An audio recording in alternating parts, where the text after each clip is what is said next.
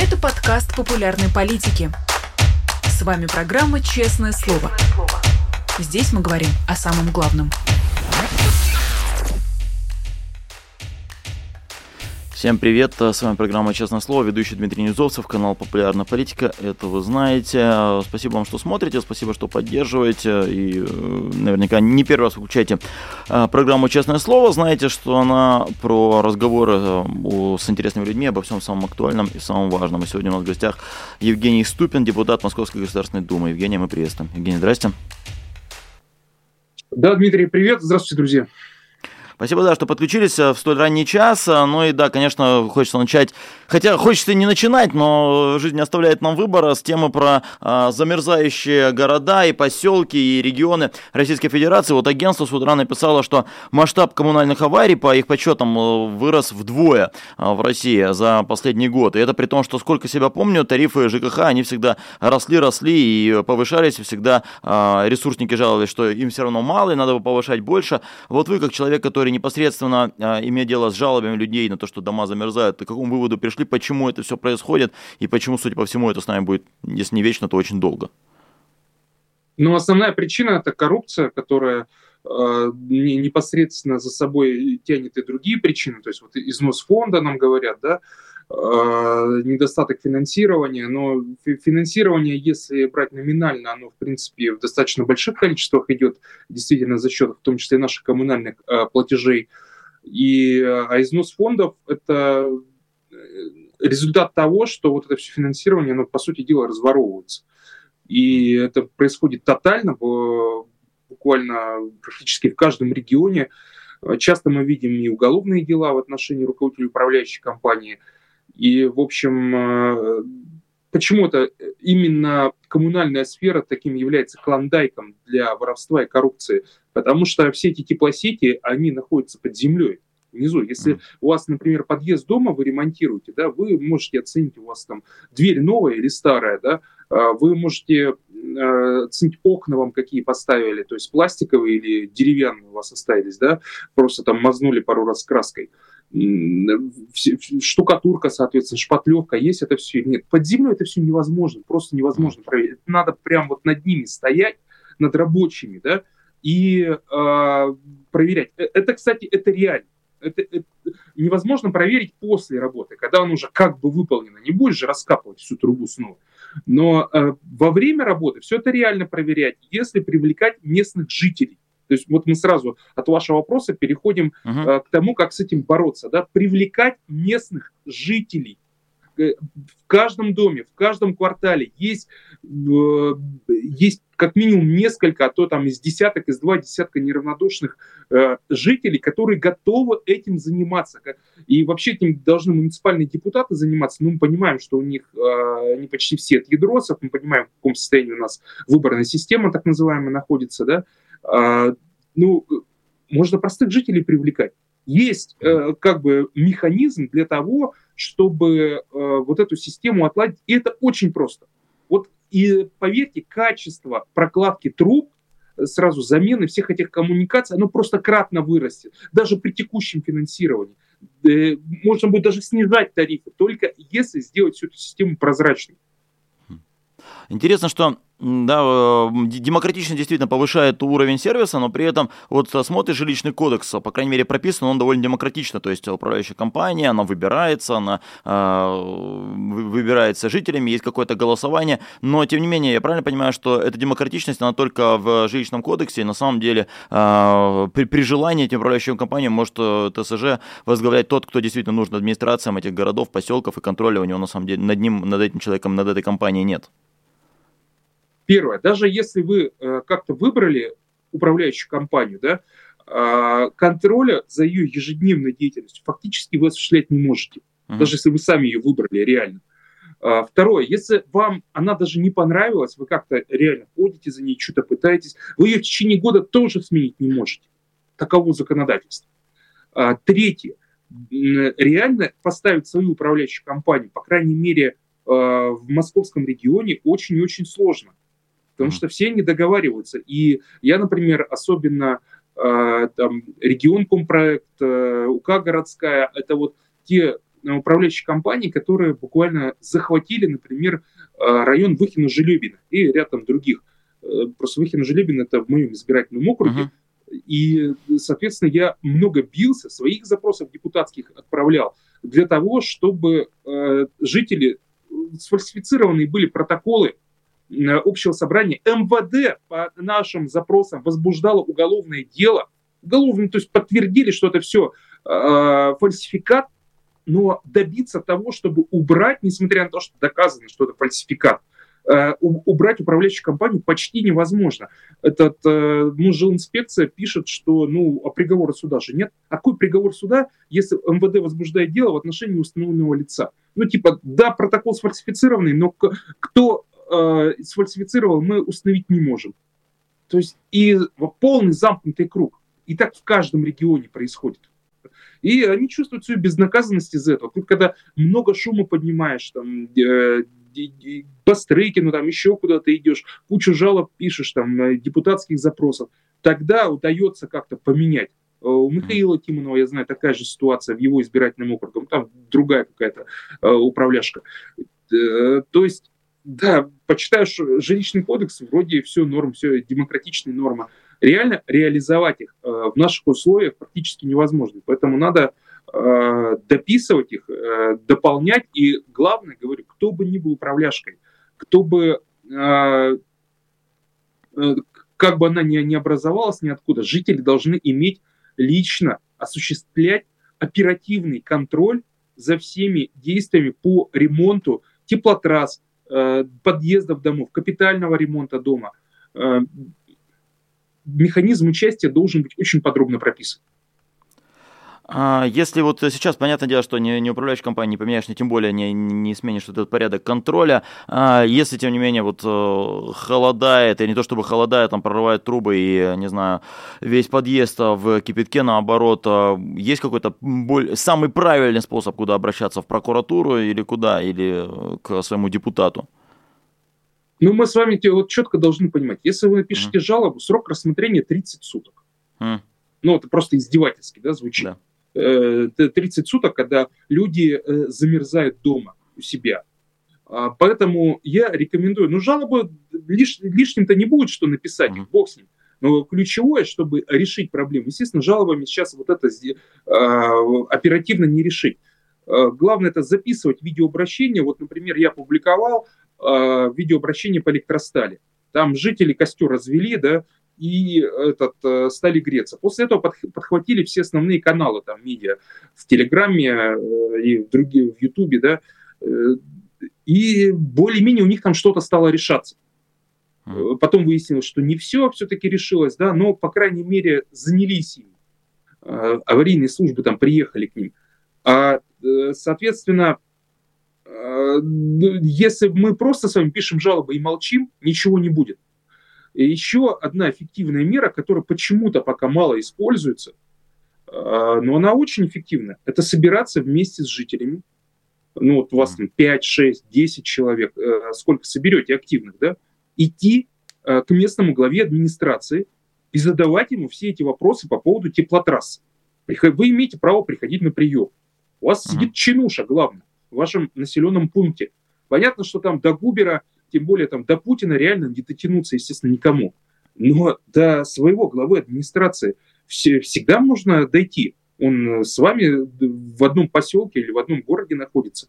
Да, дошли, зашли к нему и задаете вопросы. Обязательно, обязательно снимайте это на видео. Если он обещает вам, что там на завтра все будет окей, ну хорошо, вы зафиксировали это. Если все будет окей, ну, значит, ладно, решили вопрос оперативно. Если не окей, вы выкладываете э, это видео в сеть, идете дальше к нему, обвиняете его во лжи. Если он начинает какую-то дичь нести, вроде там того, что э, вы не имеете права меня снимать, я тут чиновник большой, вы не имеете права сюда заходить, все это тоже снимайте на видео. И поверьте, за это ему прилетит еще больше после того, как мы это выложим. Э, можете отправлять эти видео мне, например, в чат-бот телеграм-канала «Депутат Ступин» в описании там чат-бот. Я буду все эти вещи публиковать. Я уверен, что другие СМИ тоже публикуют и блогеры.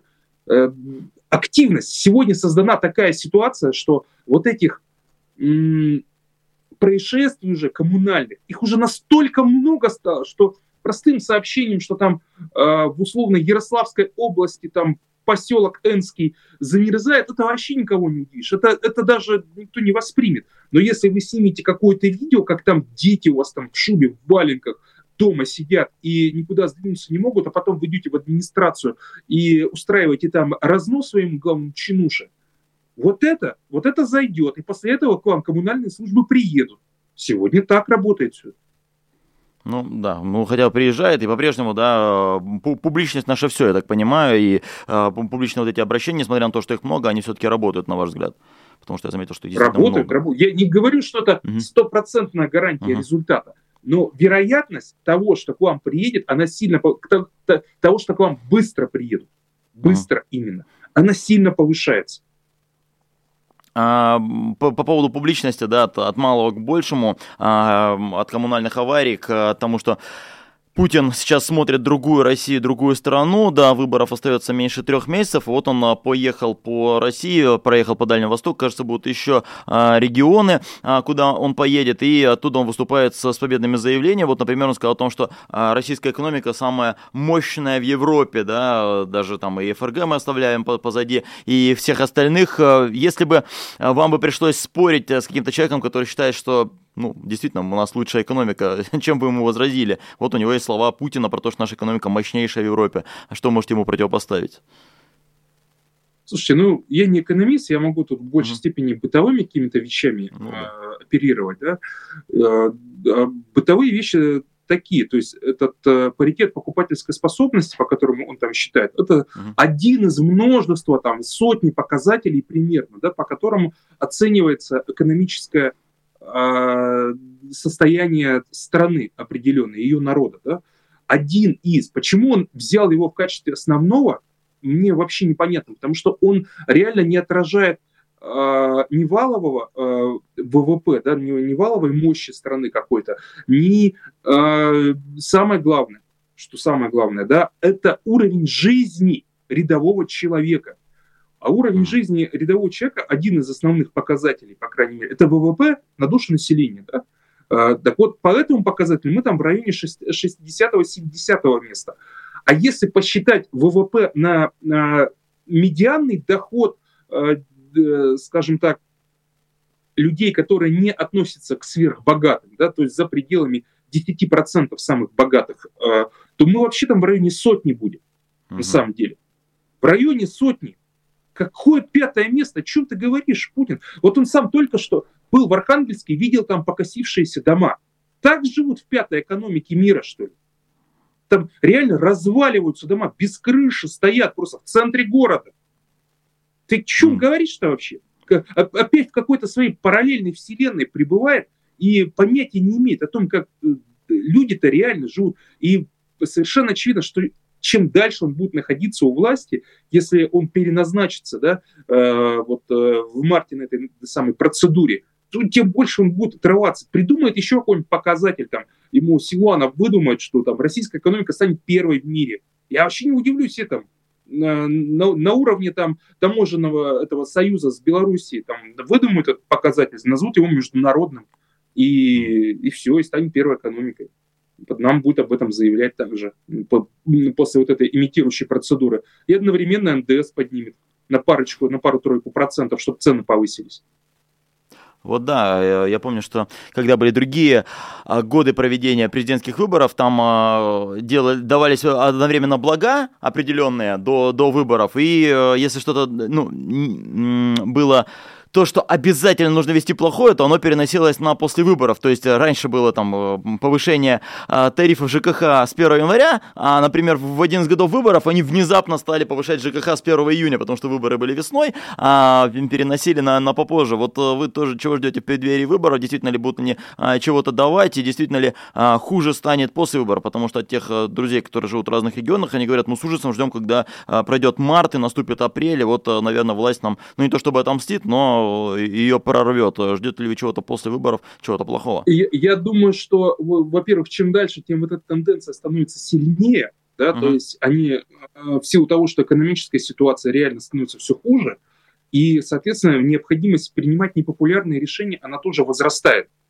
А, если возвращаясь к той же ЖКХ, да, обеспечить реальную демократичность они, естественно, не могут. Поэтому э, единственное, что они смогут нам э, предложить, чтобы вот как-то эти э, коллапсы э, в ЖКХ э, нивелировать, они только повышение тарифов. Но это, опять же, ничего не решит, потому что только приведет к увеличению уровня коррупции. Система-то не поменяется, система взаимоотношений там, да, чинуш между собой, чиновников и управляющих компаний, и э, с надзирающими органами. Все это прежнее остается, ничего не меняется. Так что увеличение финансирования здесь только к увеличению коррупции приведет. А, а по поводу вот самих этих мер, Э, непопулярных после выборов, они даже станут более циничными в этот раз. И мы уже сейчас это видим. Порядка 10 регионов договорились, например, по ценам на яйца, да, по одному из самых актуальных вопросов э, в плане э, цен на продукты, заморозить их э, с производителями и с торговыми сетями где-то до 31 марта а где-то до 24 марта, представляете? Это Новосибирская область, Иркутская область, да, это вот э, те, те регионы, по которым я читал. Э, вот это, это высшая степень цинизма просто. Это, понимаете, вот проходит, заканчивается процедура, имитирующая выборы 17 марта. Еще неделю они каким-то образом живут и отпускают. Они нам это открыто говорят, они не скрывают этого мы на вас чихать хотели, вы, вы сходите э, назначением Путина, поучаствуйте, а дальше мы вас опрокинем через все возможные места. Открыто об этом заявляется. А, еще о чем хочется сказать, да, сегодня а, в моем родном Хабаровске новость, что туда приехал Николай Харитонов, и он а, ездит там по тем предприятиям, на, которые его пускают. А, ну, я в декабре с вами говорил про это, про то, как выглядит избирательная кампания для других кандидатов. За, за это время что-то изменилось, потому что я вижу, там, Даванков пытается делать такое, и, имитировать какую-то деятельность, а тот же Харитонов ездит по регионам. Вообще, обращаете ли вы на это внимание, и как, как вам это все видится? Да нет, какое это имеет значение. Даванков уже участвовал в выборах мэра Москвы. Mm-hmm. Ну, в общем, показал себя как э, такой образцовый спойлер. Mm-hmm. Э, ну, не спойлер, наверное, статист, прав, да. правильно сказать, да. Э, Харитонов это, это вообще чудо просто. Как э, Сергей Удальцов его назвал, да, ну просто э, сегодня, наверное, поговорим о нем, да, еще. Uh-huh. Uh-huh. Э, его выдвижение назвал фуфло. Ну, дословно. Mm-hmm. Он, правда, там то, то одобрял, то вот э, называл таким образом, э, но, соответственно, чего, чего он там? Он кого-то критикует там, он какие-то недостатки обнаруживает, работает во благо людей. Да нет, ничего подобного мы не видим. Он говорит, что он боится критиковать Путина, что не будет его критиковать. И действительно, за что? Разве пенсионная реформа была? Разве тарифы ЖКХ повысились? Разве э, цены вверх скачут, а пенсии остаются на нищенском уровне? Да за, э, этот, за что критиковать-то его? Мы уж не говорим про войну и мобилизацию. Да? Э, так что понятно, что это статисты, статисты, э, но я не думаю, что из тех людей, кто следит за политикой, это сильно кого-то удивляет. Возможно, удивляет тех, кто э, вовлекается периодически, uh-huh. скажем так, ну вот на время больших выборов, да, тех людей, возможно, удивляет. И они сейчас действительно думают, а почему так происходит. А, и вот этим людям нам, конечно, до них важно сейчас достучаться. Вы в этом смысле молодцы, что и очную агитацию используете, да, только, не только YouTube. А, но что в данном случае действительно ну, главное не игнорировать эту процедуру при всей ее вроде бы смехотворности, при всей ее предсказуемости – э, все-таки принять все равно в этой процедуре участие нужно будет, чтобы максимально затруднить возможные фальсификации, они будут, они будут, недаром они видеонаблюдение убрали. Угу. Сразу после назначения выборов, да, э, Памфилова заявила, что убирает видеонаблюдение. От чего? От того, что она уверена, э, что большинство придет и проголосует за Путина, даже при таких кандидатах. Нет, от того, что она как раз таки не уверена, что сейчас хоть кого выставь, хоть валенок выставь, хоть там, э, не знаю, веник поставь, все равно э, люди придут и будут голосовать за этот веник. Угу. Что характерно, да? да? Потому и... что, ну все, надоел Путин. Мы помним, что видеонаблюдение на выборах президента было введено году в 2012, когда были выборы э, президента. То есть тогда технически это было возможно, и все было да, все, а все было возможно, люди отсматривали друг друга по интернету, наблюдатели это находились на, на участках, сейчас, да, это, а, они даже, даже видеонаблюдение прекратили, и да, я обратил внимание, что вы провели голосование, действительно, в каком виде а, участвовать в этих самых выборах, у вас большинство ваших респондентов, а, люди, которые голосовали в сообществе на ютубе, по крайней мере, как я видел, а, они проголосовали голосовать за, за любого кроме, и э, мало людей проголосовали за вариант бойкота. Вы сейчас склоняетесь тоже к этому, что нужно, ну, поддерживать а, антивоенных кандидатов, ну, не то чтобы антивоенных, но тех кандидатов, у которых фамилия не Путин, если они есть в бюллетене. Я правильно понимаю, да, вашу позицию сейчас? Да, ну не так мало, к сожалению. За бойкот все равно там около 20% высказываются. Ну, да. это, это, это, это нам понимать из политизированной части аудитории нашей. Да? То есть все равно нас э, подписаны на нас и участвуют в вопросах э, в этих, в основном люди, которые следят более-менее за политикой постоянно. И, и вот учитывая то, что даже среди них есть 20% готовых бойкотировать, это говорит о том, что нам, у нас еще очень много работы э, в этом направлении. Э, бойкот, вот мне понравилось на одном из левых каналов, я, по-моему, «Красный поворот», я видел дискуссию, там э, один из историков приводил пример э, выборы в Госдуму в 1905 году еще, и тогда большевики их бойкотировали. Бойкотировали как? А, а, одновременно организовывали декабрьское восстание 1905 года. Бои шли в Москве, понимаете? То есть бойкот был почему? Что э, если идет революция, зачем выборы? А на тот момент реально шла революция да, в России. Э, выборы ни к чему. Сейчас никакой революции нет. И как бы и революционной ситуации мы пока не видим. Так что какой бойкот-то может быть? Это, это не бойкот, это игнорирование, это сидение на диване просто. Это э, лень куда-то сходить называется. Так что, друзья, надо идти. Бойкот это совершенно другое. Это активное мероприятие. Активное. Согласен, да, с вами. И ну, спасибо, да, что э, чуть упредили мой вопрос по поводу агитации, потому что на днях были э, такие, не то чтобы дебаты, но дискуссия, наверное, вы видели на «Дожде» с участием и Жданова, и Каца, и Ходорковского и других политиков, и вот там э, говорили о том, действительно, какая позиция должна быть, и э, как должна выглядеть агитация, там Кац говорил, что там, типа... Ну, я, я, могу да. прокомментировать эти дебаты. Да, да, Смотрите, да, я как бы с одной стороны кажется, что Кац вроде какую-то э, здравую вещь говорит, что ну, ну, ну, действительно, ну что плохого, вроде организация э, с, с, э, предлагает создать среди оппозиции. Но вопрос-то в другом. Чтобы создавать организацию, там должны быть сопоставимые силы. Да? Ну, невозможно, э, когда один составляет там 50% работы, да, а остальные все Э, там по 5, по 6, и в лучшем случае. Да? Это ну, какая-то странная будет организация. Э, получается, тот, у кого там 2-3% влияния, да, он будет э, с тем же голосом, у которого 50%. Влиять на него, это, естественно, будет на самом деле раздрай только вносить объективно. Сейчас получается, что, к моему сожалению, на самом деле, все почти оппозиционные деятели работают в основном в Ютубе. Ну, иной активности трудно себе представить. И только вы, я бы хотел, чтобы это была левая организация, но этого нет. Э, и э, реально только вы сейчас занимаетесь э, активной работой такой системной в офлайне. Uh-huh. В офлайне на территории там большей части страны, да, по крайней мере в крупных городах, регионах. И это несопоставимо с тем, что делают все остальные. Все остальные только YouTube. Ну, он и так как бы прокачивается. Для этого что бедняться-то? Каждый свой канал качает и все, э, свою аудиторию. Вот если бы, предположим, кто-то был бы, кроме вас, в состоянии организовать офлайн агитацию, я тогда понял, что давайте наши силы э, соединим, распределим территорию, вы на этой э, территории агитируете, я на этой там, да, а вот третий там кто-то на этой. Ну, этого же нет.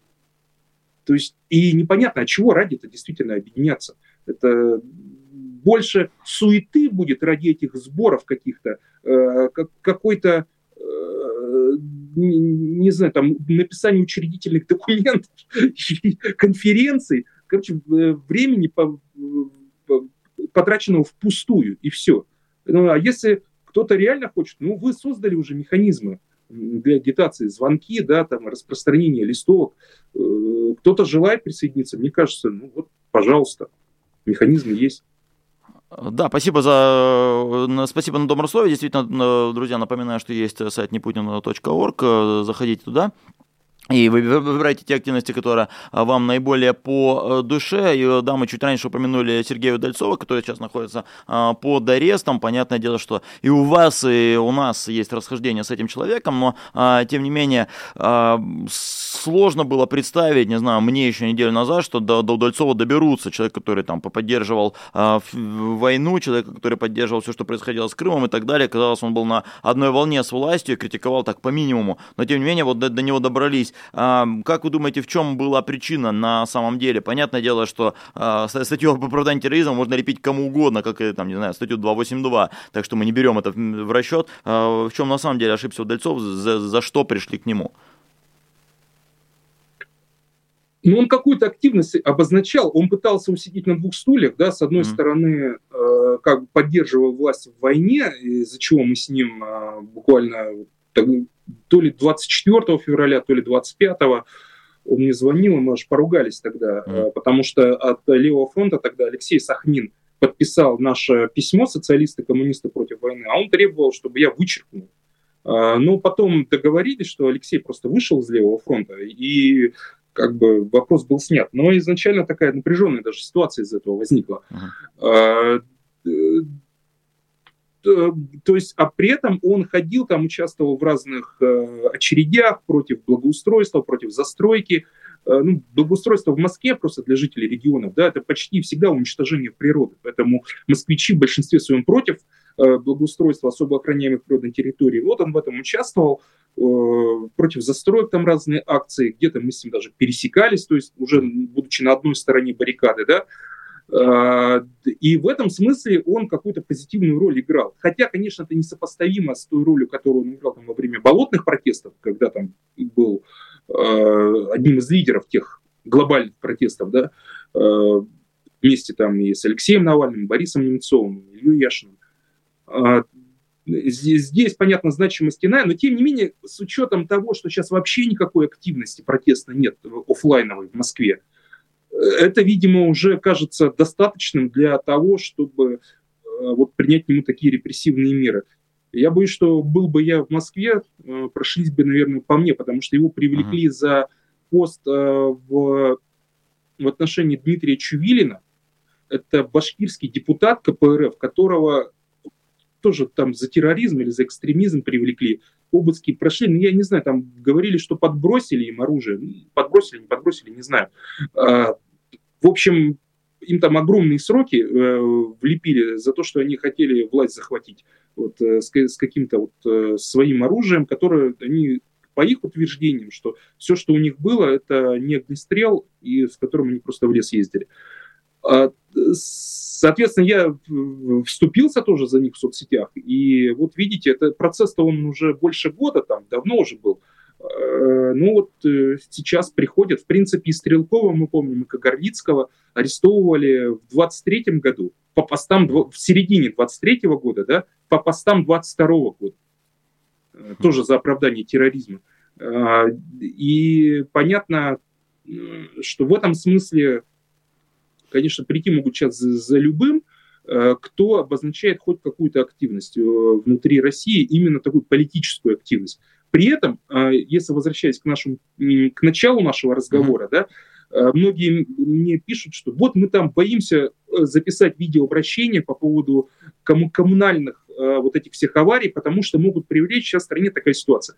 Друзья, я не знаю случаев, вот много кто ко мне писал, кого бы реально привлекли за запись видеообращения по коммунальным авариям. И если даже такое будет, поверьте, к вам будет такое внимание огромное, со стороны СМИ, общественников, всего лишь за штраф, за штраф там, в 20 тысяч рублей, а э, первое э, от 10 до 20 тысяч за первое такое правонарушение, да, штраф, вы получите, получите огромное внимание, и поверьте, вам 100% вашу вот эту аварию тогда устранят, потому что вам сразу начнут звонить, ваши видео постить, ваши фотографии. Это за 20 тысяч рублей вот этого штрафа можно будет просто э, весь свой дом как бы привести в порядок. ну, хотя бы там э, дыры залатать. Угу. Да, присоединяюсь, друзья. Если, если, если можете, протестуйте и не сдавайтесь. Не знаю, насколько мне корректно вас к этому призывать, но действительно а, по, по поводу ЖКХ я не помню, чтобы к кому-то пришли, и тем не менее, да, протесты а, в России а, есть, и заметные протесты в том числе. Не, мы не вот... призываем никого, мы, мы, мы да, просто да. говорим о том, что какие угу. есть пути, да, добиваться, даже не протестовать, а добиваться того, чтобы тебе устранили последствия коммунальной аварии. Вот, все. Все, да, что согласен. А что касается протестов, действительно, вот э, в том классическом понимании, которое есть, это протесты жен мобилизованных, и тоже была недавно общественная дискуссия, ну, в каком-то смысле на эту тему, действительно ли а, защищать э, этих самых жен мобилизованных, которые воюют за своих мужей, потому что они воюют за тех, кто воюет прямо сейчас, то есть вот их защищают кто-то в СМИ, но в то же время им отвечают, вы же боретесь за людей, которые находят, ну, которые часть семьи, тех, кто сейчас с оружием. А, тем не менее, Э, я правильно понимаю, что вы видите большой потенциал у этих жен мобилизованных и поддержите их прямо сейчас, и э, мысленно, по крайней мере, вы, вы с ними? До новой мобилизации я большого потенциала в этом протесте не вижу до новой мобилизации. Если новая мобилизация будет, а это скорее всего, да, понятно, сто процентов мы знать не можем, но исходя из тех сливов, которые в отношении Путина э, и Бильд делал со ссылкой на немецкую разведку, потом, по-моему, японская Никей со ссылкой на разговор там между Путиным и Си Цзиньпином, что он готовится воевать еще там от трех до пяти лет по разным э, сведениям, готовится брать там Харьков, Херсон, э, Днепр. И Кремль, кстати, не опровергал эти все сведения. Есть они не говорили, что этого не планируют. Сам Путин называет Одессу постоянно русским городом тоже не просто так, у него да. само по себе ничего не вылетает да, э, изо рта. Э, так вот, э, естественно, это говорит о его планах, а штурмовать города-миллионники, ну, вы понимаете, ну, просто вот так вот пойти текущими силами штурмовать не получится. За, прошлую, за прошлый год, за весь прошлый год, линия фронта практически не изменилась. Там 500 квадратных километров в одну сторону, 500 в другую, и, ну, это практически нулевое движение. То есть, чтобы реально переломить ход боевых действий каждой из сторон ну, нужно предпринятие каких-то сверхусилий. А, понятно, что Украине это сделать намного тяжелее. На Украине э, население в 4 раза меньше. И там уже э, как бы мобилизация, несколько кругов ее уже было. А у Путина резерв сохраняется. У него только э, один был, одна была волна. Поэтому, естественно, я думаю, что исходя из его логики, Э, скорее всего, он это планирует. И тогда уже протест может быть. Сейчас э, людей слишком мало, многие уже э, кто-то убит, кто-то ранен, то есть вернулись, кто-то боится, э, и реально активных там очень немного. Но я просто считаю своим моральным долгом помогать, честно. Потому что ну, люди действительно борются, во-первых, за то, чтобы вытащить оттуда, спасти своих мужей, да, жизнь спасти их, жизнь. Во-вторых, э, мы понимаем, что чем больше будет вот это движение, тем больше Путин будет мотивирован на мирные переговоры, на то, чтобы окончить э, войну. Сейчас уже понятно, что вряд ли будет победа одной из сторон здесь. Ну, это трудно себе представить в ближайшие годы. Единственный шанс прекратить кровопролитие – это мирные переговоры. Наша задача сейчас создать максимально общественный запрос на мирные переговоры, чтобы остановить кровопролитие и чтобы Э, люди, которые по какой-то причине были одурманены э, вот этой пропагандой касательно так называемой специальной военной операции, да, они наконец переключились на э, внутренние проблемы и посмотрели, что у них, в каком состоянии теплотрассы, какие у них пенсии, а когда они вообще на эту пенсию выйдут, если выйдут, да, сколько в магазине у них цены какие, ну и так далее и тому подобное, чтобы на это все люди обращали внимание, а не на вот эти эфемерные поводы, которые Э, власть сама создает. Если еще говорить о протестах, удивила вчера новость, вчера-позавчера, что тысячу людей вышли протестовать э, в Башкирии. Э, вообще не, не знал про такой город, который э, даже упомянут. Это город Баймак Республики Башкортостан. Там 15 тысяч человек, в принципе, живут, или 18 тысяч. Там был суд над неким Фаилем Алсановым. Его хотят судить по 282. И люди вышли на протест. 2 или 3 тысячи вышло, что для 18 тысячного города это невероятно много. Это как если в Москве, не знаю, вышел бы миллион. То есть каждый, каждый 6 это крупнейший протест с начала войны. Вас не удивляет, что люди выходят протестовать, несмотря на то, что с начала войны закручены гайки просто максимально, и людям просто опасно выходить на улицы. И вообще, есть ли потенциал у таких региональных протестов, которые, конечно, из Москвы поддержаны особенно не будут, но тем не менее люди выходят? Но у них есть потенциал в решении своей э, локальной задачи. Есть, по Фаилю, например, я думаю, там реального срока не будет.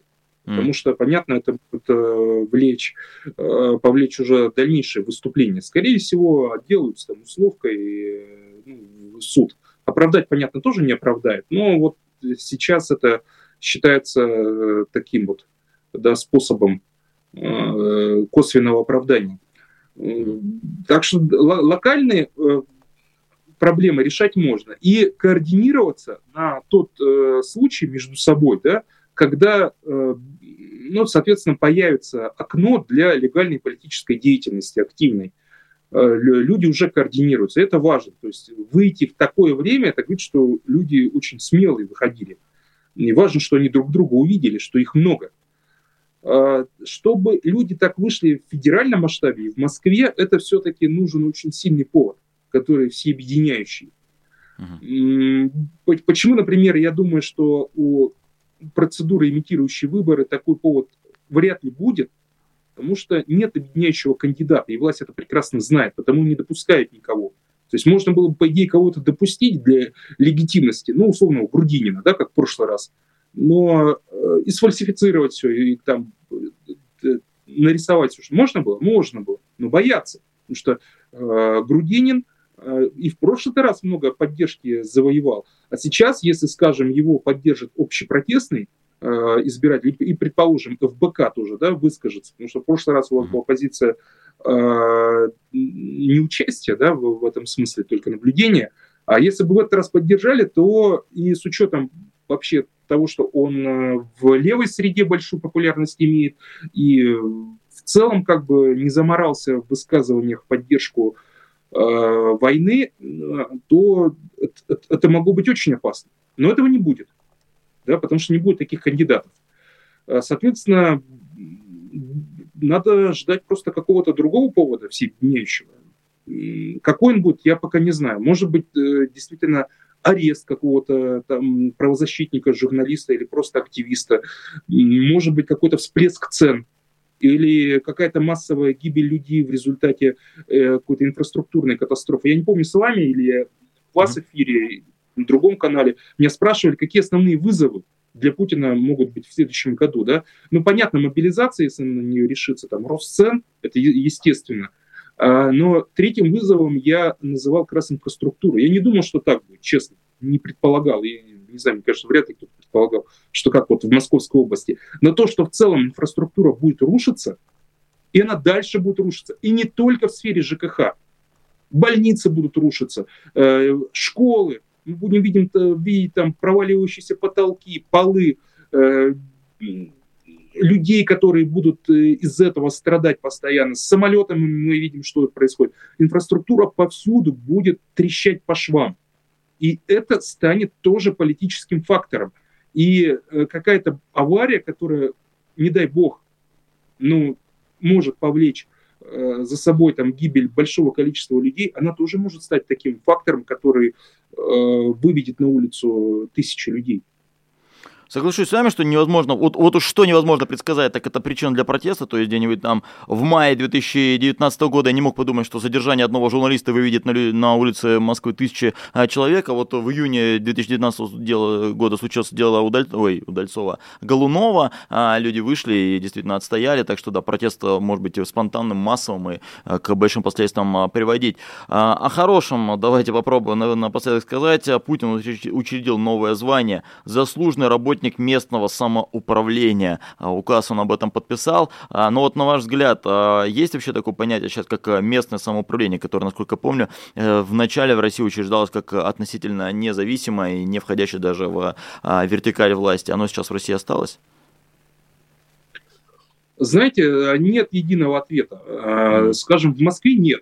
Не осталось. Mm-hmm. Да, это мы вынуждены признать. Э, в Москве все поле зачищено. В Московской области во многом зачищено.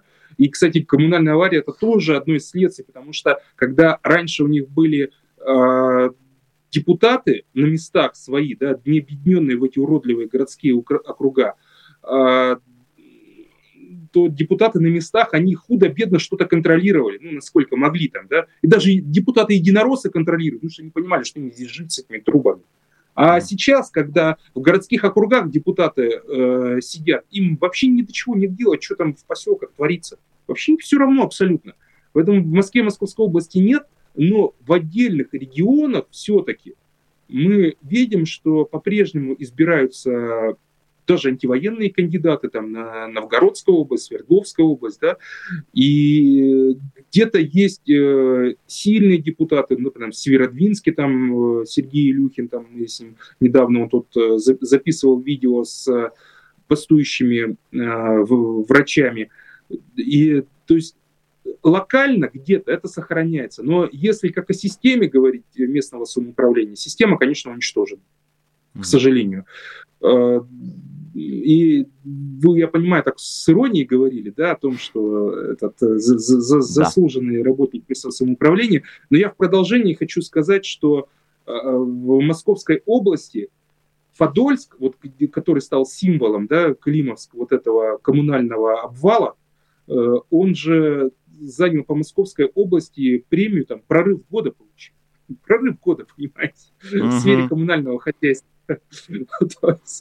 Вот так и получился буквально прорыв. А зам губернатора Храмушин, Евгений Храмушин, который выезжал туда и докладывал о том, что они сутки не знали, что происходит, да, вот этот зам губернатора, он основал целую кафедру МГИМО э, по, в, в сфере ЖКХ, по инновациям там, и, соответственно, по подготовке специалистов в сфере ЖКХ. Кого-то вот там готовит, интересно, он же кого-то учит, представляете?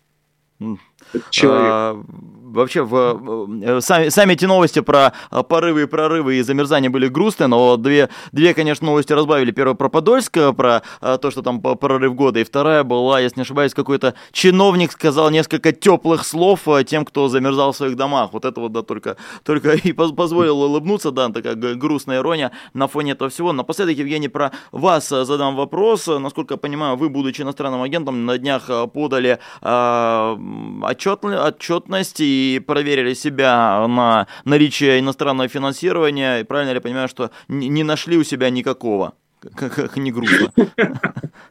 Ну да, это уже третий отчет, который я подаю. И так, иностранного финансирования как не было, так и нет. В общем, такой непутевый иноагент совершенно. Ну вот э, какой есть. Какой есть. А, как-то вам а, помешает сейчас ваше иностранное агентство? Вы как-то его чувствуете? Я вижу, что у вас в соцсетях а, есть эта отметка, вы подаете отчеты, ну, то есть, насколько возможно легально ведете борьбу с этим званием, а вообще, в принципе, на вас это отражается сильно? Э, сложнее от этого стало? Ну, в чем-то стало, не скажу, что прям жизнь кардинально изменилась, mm. но э, стало в чем? Во-первых, люди стали меньше обращаться, которые, mm. скажем так, сильно к политике отношения не имели. Ну, вот депутат и депутат вроде что-то делает, да, давай к нему mm. обратимся. Вот таких людей э, стало меньше, которые обращаются. Отток в некоторых соцсетях в отечественных из-за вот этой плашки произошел. Ну, конкретно в Яндекс.Дзене, например но отчеты эти, они, соответственно, тоже заставляют время на это тратить, да, какие-то э, ресурсы трудовые. Э, конечно, это неприятно, э, неприятно, и в соцсетях тоже, там особенно в таких ограниченных, типа Твиттера, где ограниченное количество знаков, то есть ты меньше можешь поместить свое сообщение. Но это не смертельно на самом деле. Мы же все понимаем, что в настоящее время множество людей находится в гораздо более плохих условиях. Например, Алексей Навальный, да, mm-hmm. в этот в колонии этой полярный волк и много других политзаключенных. Вот. И, и если под конец позволите такую все-таки mm-hmm я не знаю, говорили вы, не говорили в своих новостных выпусках, но вот Игорь Балашкинов, э, который по антивоенной статье был осужден, ему не предоставляли а, лечения, ну, я, там тоже депутатские запросы направлял по нему, ну, вот э, вроде все перевезли его Это, правда, неделю назад еще стало известно, но я, я перед Новым годом еще запрос отправил о том, что наконец-то ему оказывается медицинская помощь. То есть, опять же, огласка, огласка и наша активность даже в этой ситуации, они работают. Да, за Игоря Барышникова. Насколько возможно, порадуемся, что действительно помогли ему. 64 года все-таки а, человеку ему тяжело. Вот. Ну и да, большое спасибо ему за мужество. Ну и вам тоже, Евгений, спасибо за честные, откровенные слова. Евгений Ступин был у нас, депутат Мосгордумы в программе «Честное слово». Спасибо, Евгений. Спасибо. Спасибо вам, да. Ну и спасибо отдельно скажу тем, кто поддерживает наши эфиры э, и лайками, и просмотрами. Вижу, что несмотря на ранний утренний час, вас было порядочно много в комментариях и а, в строчке количество просмотров одновременно. А, ставьте лайки нашему эфиру, если вам понравился вот такой смелый разговор с нашим гостем. Ну и отдельно хочется да, сказать спасибо отдельно хочу сказать спасибо а, тем, кто нас поддержал еще и такой копейкой. А, Таня Пекола подарила 5 спонсорств за время эфира. Таня, большое вам спасибо. Спасибо тем, кто стал патронами нашего канала, патронами честного слова. Вот бегущая строка с этими именами. Где то бегущая строка? Сейчас строка уже была, пока я с вами а, общался. А, напоминаю, что это не единственная программа, и слава богу, что это не единственная программа на канале «Популярная политика». Сразу же после меня будут утренние новости. Также сегодня а, смотрите еще один эфир «Честного слова», колонку от моих коллег. Ну и много чего интересного. Не пропускайте вечерние новости тоже. А, сегодня будут. Много чего интересного будет. А был с вами Дмитрий Низовцев а, на канале «Популярная политика». До новых встреч. Пока-пока. Вы слушали подкаст «Популярные политики». Мы выходим на Apple Podcast, Google Podcast, Spotify и SoundCloud. А еще подписывайтесь на наш канал в YouTube.